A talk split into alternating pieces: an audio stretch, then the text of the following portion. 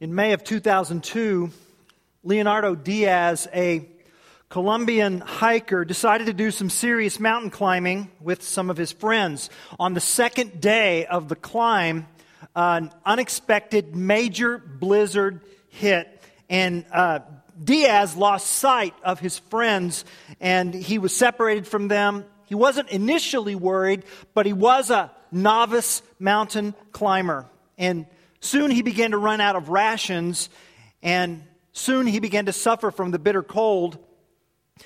And although he had his cell phone in his backpack, his prepaid minutes had already expired, and he had no way to signal for help.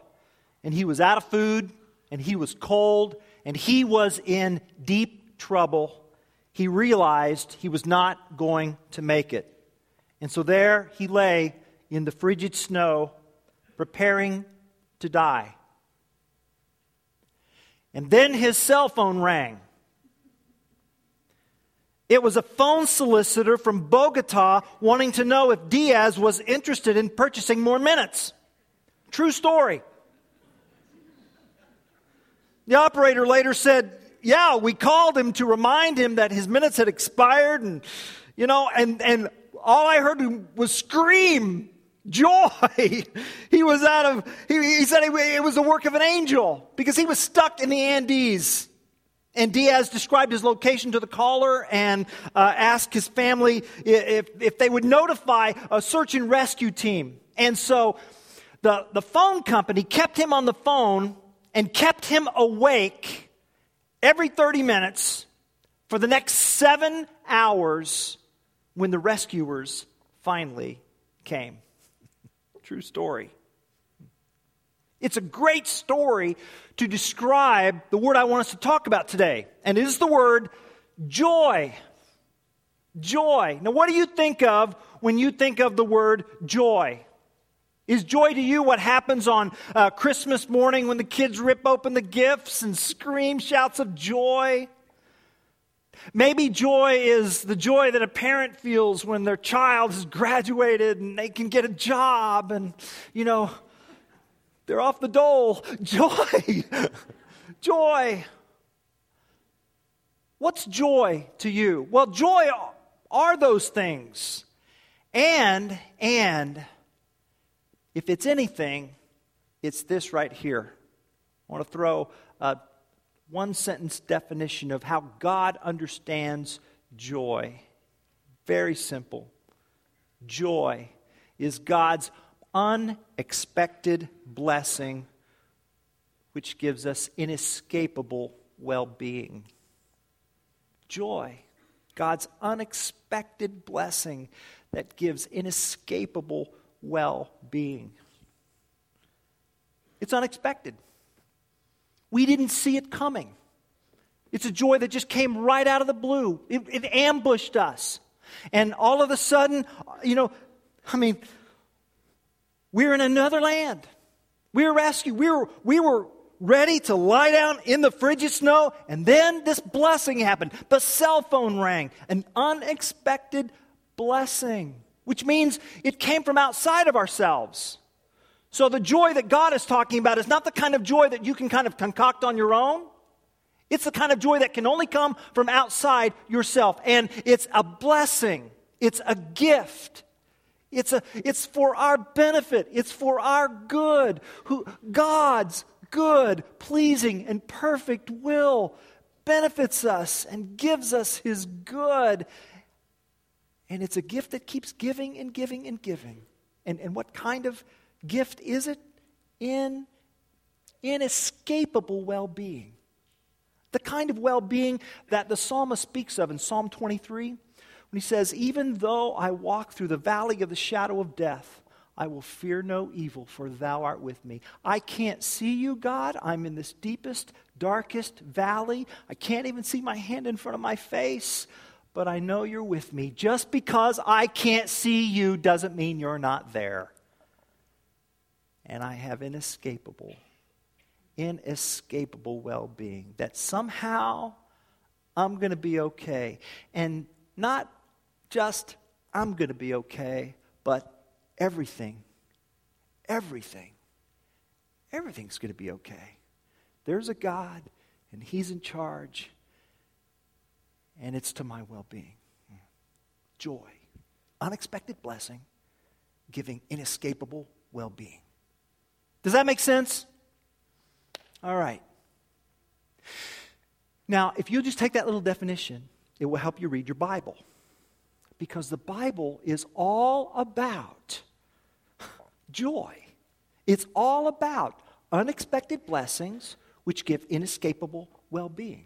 Uh, beginning in the first book of the Bible, in the book of Genesis, when God takes our spiritual ancestors, Adam and Eve, and places them in the temple garden of Eden, this, this garden park of delight, and he sets them there as priests, his representatives, his mediators to all creation, and they are to rule and to fill. So they are priestly kings, Adam and Eve, and they have unspeakable joy, uh, uh, inexpressible joy as they relate with God and relate with one another and relate with their environment, and it's it's it's all that it's meant to be.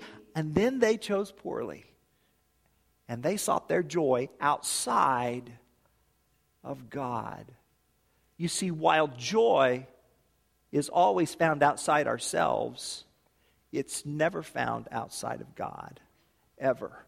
And when Adam and Eve sought their joy outside of God, their, their in, inescapable joy became broken joy, and their indescribable peace became ruptured peace, and joy broke between them and God, between them and one another, between them and the world, and things just fall apart. But even then, but even then, in the midst of that brokenness, God gives an unexpected blessing. And it's a verse that we often overlook when we read through Genesis chapter three. Let me put it up on the board here. Genesis three twenty-one, it says, "And the Lord God made for Adam and for his wife garments of skins and clothed them." In the midst of that brokenness, God gives them this gift, you see. And and and there's a preview here, right? There's a preview of the gospel, because life had to be taken to cover their shame, to cover their embarrassment, to clothe them from their nakedness.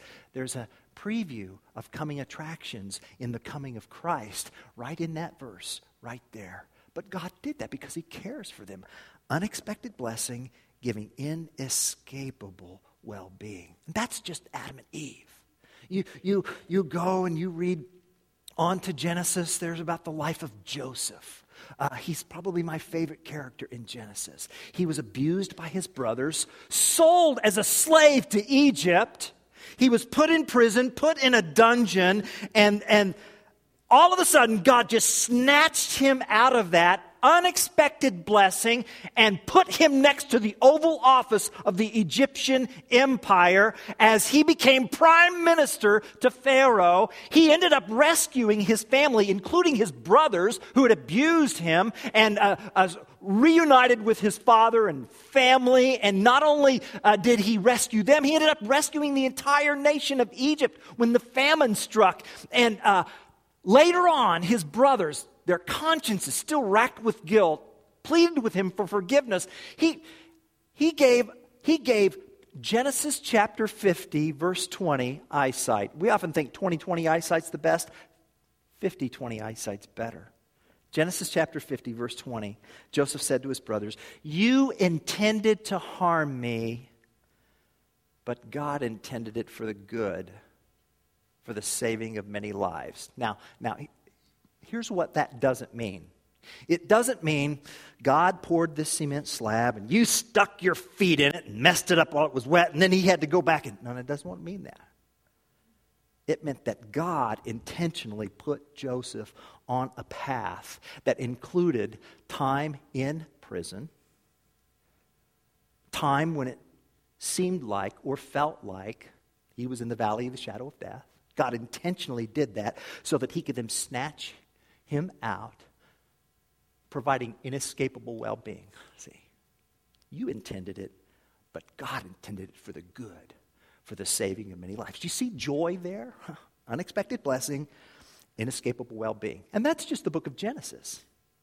Do you know what the primary account of joy is in the Old Testament? Uh, it's relevant, especially this weekend in our country. It's the Exodus of Israel from Egypt. Huh? Yeah.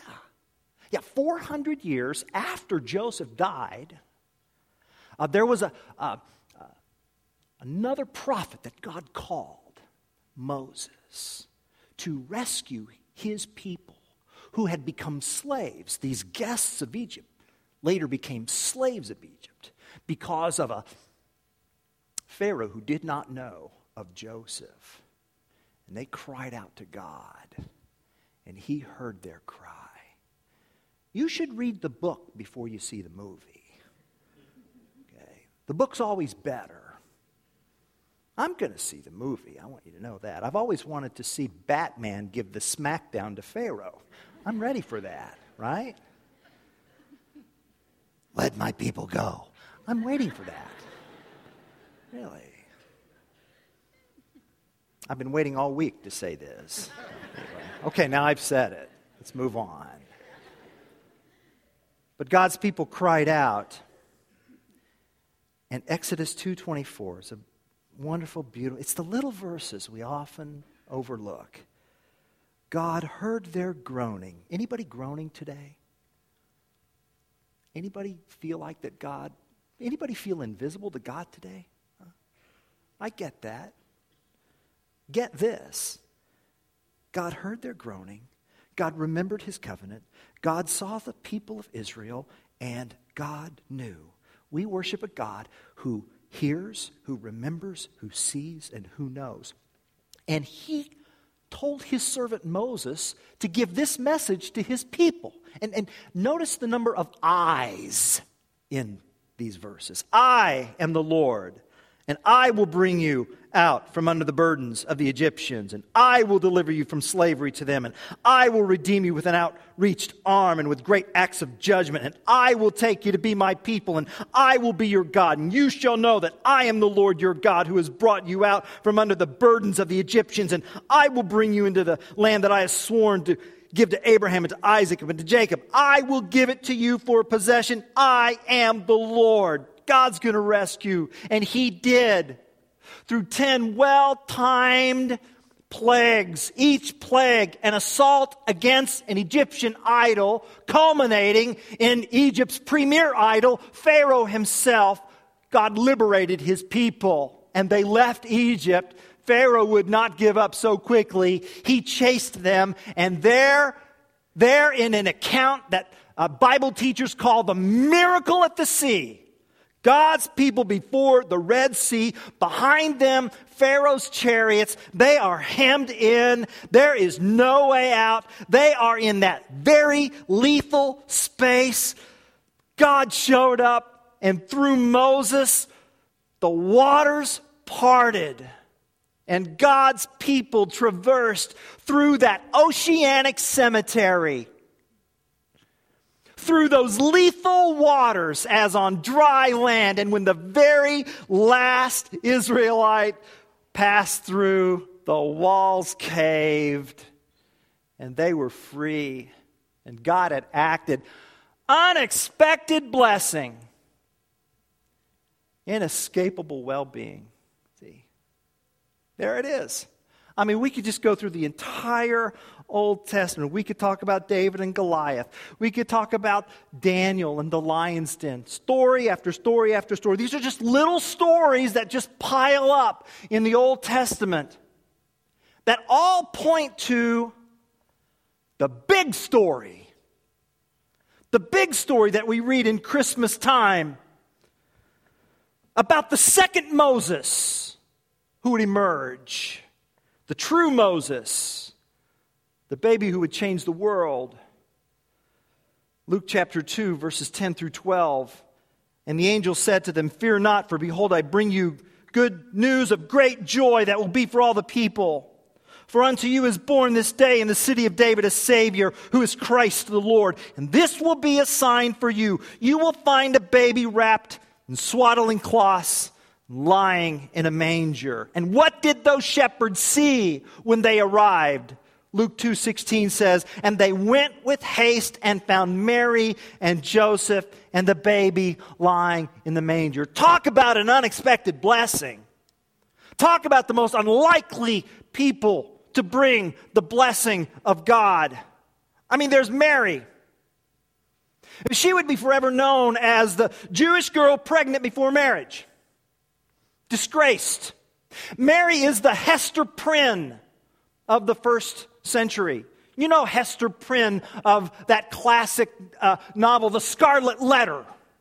And those little villages surrounded by other little villages. And you know how the gossip rumor mill works in those small spaces. Well, we don't know. Was she raped? Was she seduced? Either way, she, she's unfit for a righteous man like Joseph.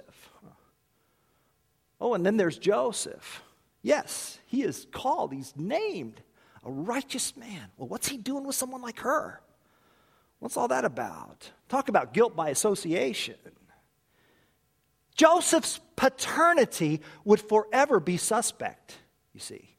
And, and Luke gives us a little glimpse of this in Luke chapter Uh, three, verse twenty-three. It's a small little verse, often overlooked. Listen to this.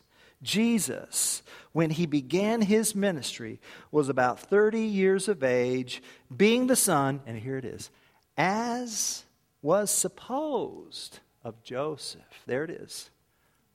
Luke is, Luke is allowing us to feel the suspicion of Joseph's paternity. There's Mary, there's Joseph, and then what of the baby Jesus? He he would be he would forever be known in now those villages as a momzer, an illegitimate child. And I like what uh, Bible teacher Scott McKnight writes.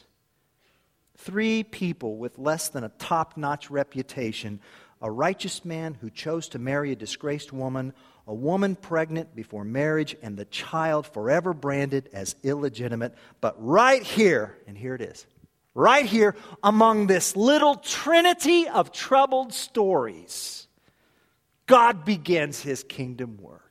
God floods us with his joy. How many of us would choose these conditions to create a spiritual, religious, and social revolution? A revolution of joy that began with the most unlikely family. And this child grew.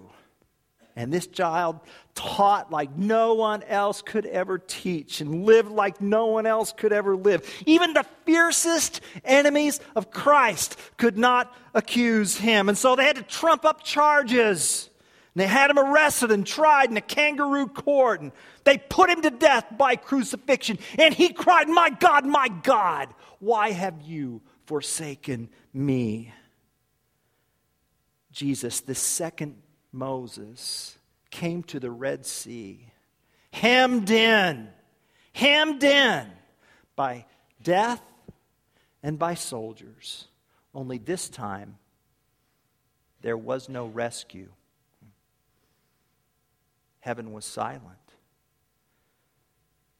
Mark fifteen thirty-seven says, Jesus uttered a loud cry and breathed his last. Listen, the sea did not part for Jesus. He died on the cross. The sea consumed him. But it did not keep him. And on that third day, God vindicated his son by raising him from death to life in a bodily resurrection. And when we talk about the resurrection of Christ here, I'm not talking about the spirit of Jesus teaching, rising and living on even today. I'm not talking about that. I'm talking about witnesses who saw him die, saw his body peeled from the cross, saw that corpse placed in a tomb, saw that tomb sealed, and then witnesses from one to twelve to five hundred at one time, had appearances of the risen Christ. There he was, standing, speaking, interacting, relating, eating. He was as real as Cleveland. Jesus, alive. And Matthew says that the disciples, they, when they saw him, there was this, there was this wonderful mixture of, of joy and doubt, right? This is, pinch me, is this too good to be true? Is this happening? Yes. Yes, it is. God joyfully raised his son from the dead. And not because God liked Jesus more than anybody else and thought it'd be a good idea to reward him for his morality, but rather, in some mysterious way, Jesus was carrying on his shoulders our destiny, our future, your future. For those of us who put our trust in him, we're united with Christ. We belong to Christ. No matter what our little troubled story is, we are at one with him. What's true of Christ is true of us. And to think that Jesus did this out of joyous love. Out of joyous love. Hebrews twelve tells us, let us fix our eyes on Jesus, the author and perfecter of our faith, who for the joy before him endured the cross. So it wasn't like God the Son said to God the Father, well, I'll go, but they better appreciate it.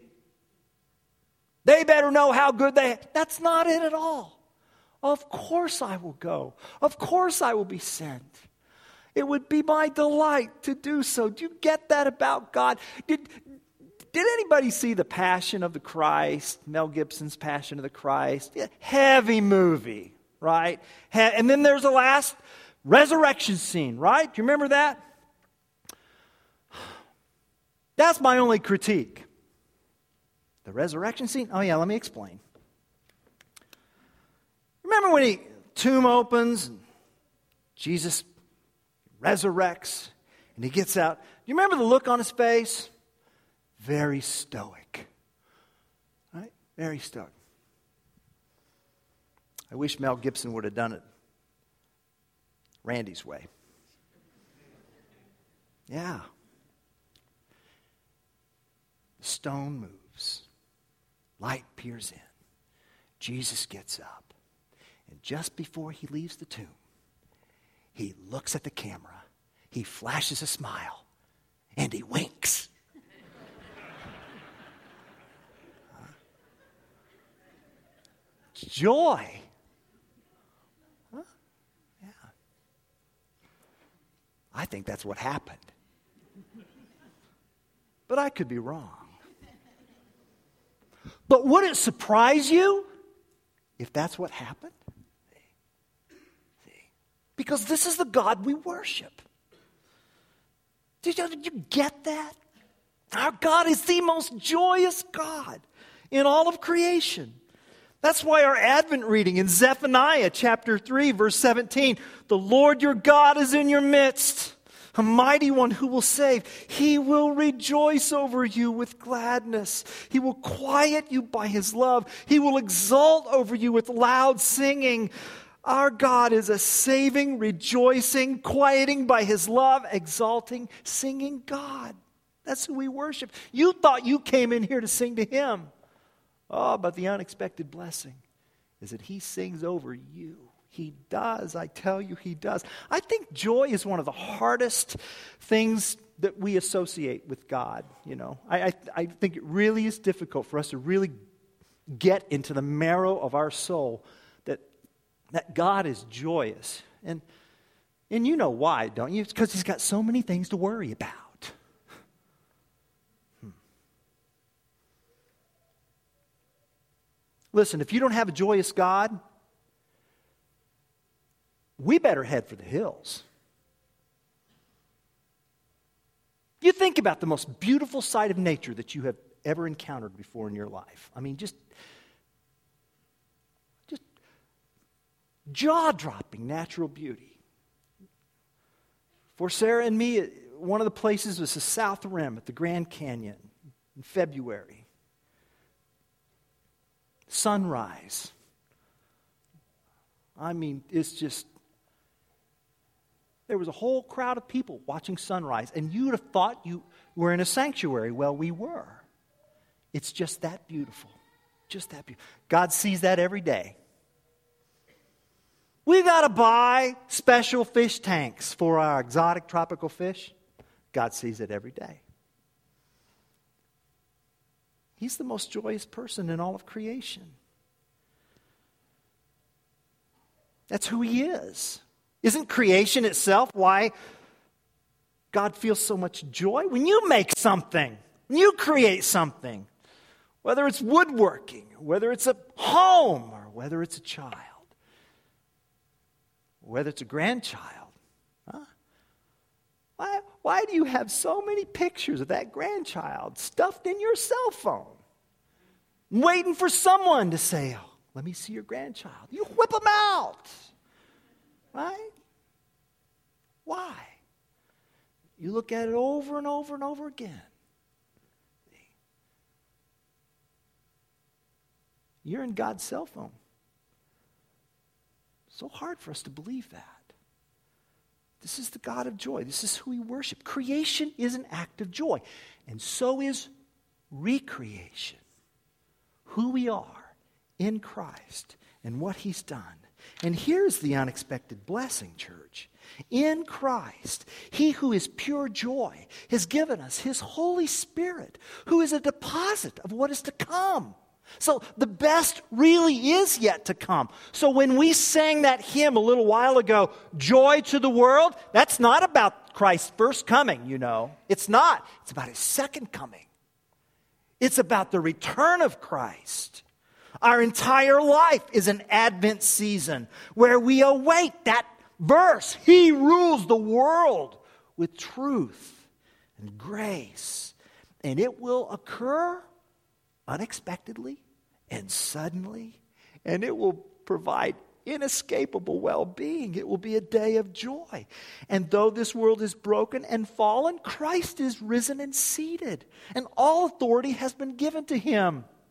And so Jesus wants us now to live and conduct ourselves as if the new heavens and the new earth have already arrived. And so joy then is not only a feeling, but it's a way of life. It is a lens through which we see life. It's a lens through which we interpret life. We live as if Jesus is in the final state. We, joy is living as if heaven has already arrived. Now. How does that help me tomorrow morning at eight o'clock? Here's how. Um, let me tell you a story. A story about Mabel. And you'll be able to connect the dots to your story. Mabel is um, a person that Thomas E. Schmidt met. Thomas E. Schmidt's a college professor. And Thomas Schmidt used to make it a habit to visit shut-ins in nursing homes to bring joy. And one day he met a woman that he never forgot. Here are his words. At the end of the hallway, I saw this woman strapped in a wheelchair, her face in absolute horror. The empty stare and the white pupils of her eyes told me she was blind. The large hearing aid over one ear told me that she was almost deaf. One side of her face was being eaten by cancer. She was eighty-nine. She'd been bedridden and by herself for twenty-five years. Her name was Mabel. Thomas Schmidt said, I don't know why I spoke to her, but uh, that day, it was Mother's Day, I put a flower in her hand, and I said, this is for you. Happy Mother's Day. And, and then she spoke. And when she spoke, it was evident that although her body was rotting, her mind was crystal clear. She said, thank you so much. Thank you. She said, well, why, why don't we give this to someone else and let them enjoy it? Because, uh, you know, I am blind. I'm not able to see. So let's go find someone. So he pushed her down the hallway in her chair, found another patient. Mabel handed the flower to this other patient and said, "Here, this is from Jesus." And Thomas and Mabel became best friends. And then Thomas began to see that he was no longer helping Mabel, she was helping him. And once, Tom had had a very, very stressful week at work, and so he went to Mabel and he asked, "Mabel, what do you think of when you lie here all day?" And she said, "Well, I think of Jesus." And he said, "Well, what do you think about Jesus when you think of Jesus?" And she said, "Oh, well, I think about how good he's been to me. It's been awfully good to me in my life." She said, "You know, I'm one of those types that's mostly satisfied. Lots of folks would think I'm old-fashioned. I don't care. But I'd rather have Jesus. He's all the world to me." And then she began to sing. Jesus is all the world to me, my life, my joy, my all. He is my strength from day to day. Without him I would fall. When I am sad, to him I go.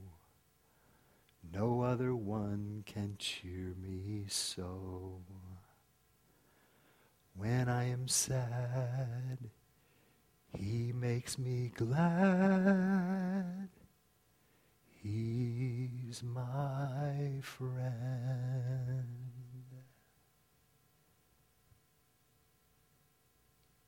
Thomas Schmidt said, "This is no fiction. A human being really lives like this. I know. I saw her. Seconds ticked by and hours crawled, and so did days and weeks and months. And years of pain without human company and without an explanation at all of why it was happening as she lay there and sang hymns. How could she do this?" And then Thomas Schmidt answers his own question. He says, "The answer, I think, is that Mabel had something that you and I just don't have much of or enough of. She had power.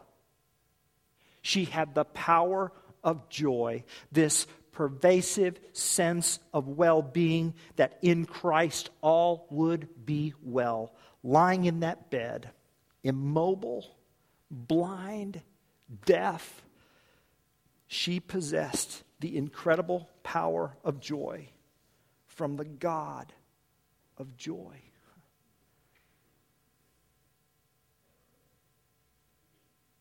Can you imagine what your life would look like if you had, you know, an ounce of Mabel's joy? What would your life look like? How would that affect your relationships? How would that affect your conversations at home, with your family, with your friends, at work? How would that affect your successes, your setbacks? What would our congregation look like if Mabel's joy pulsated through the life of our church? I mean, how would we live? And how would our community look as a result of how we lived, you see? Is it possible for God's joy to so saturate our lives that we not only savor the joy, we share the joy? Because there's just too much for us to keep to ourselves. Guess what? There is a Leonardo Diaz in your life right now, right now, who is stuck and who is helpless and who is hopeless and who is freezing in a pile of snow. And he's given up. And he's waiting for your call. He's waiting for God's unexpected blessing, which will give inescapable well-being. He's waiting.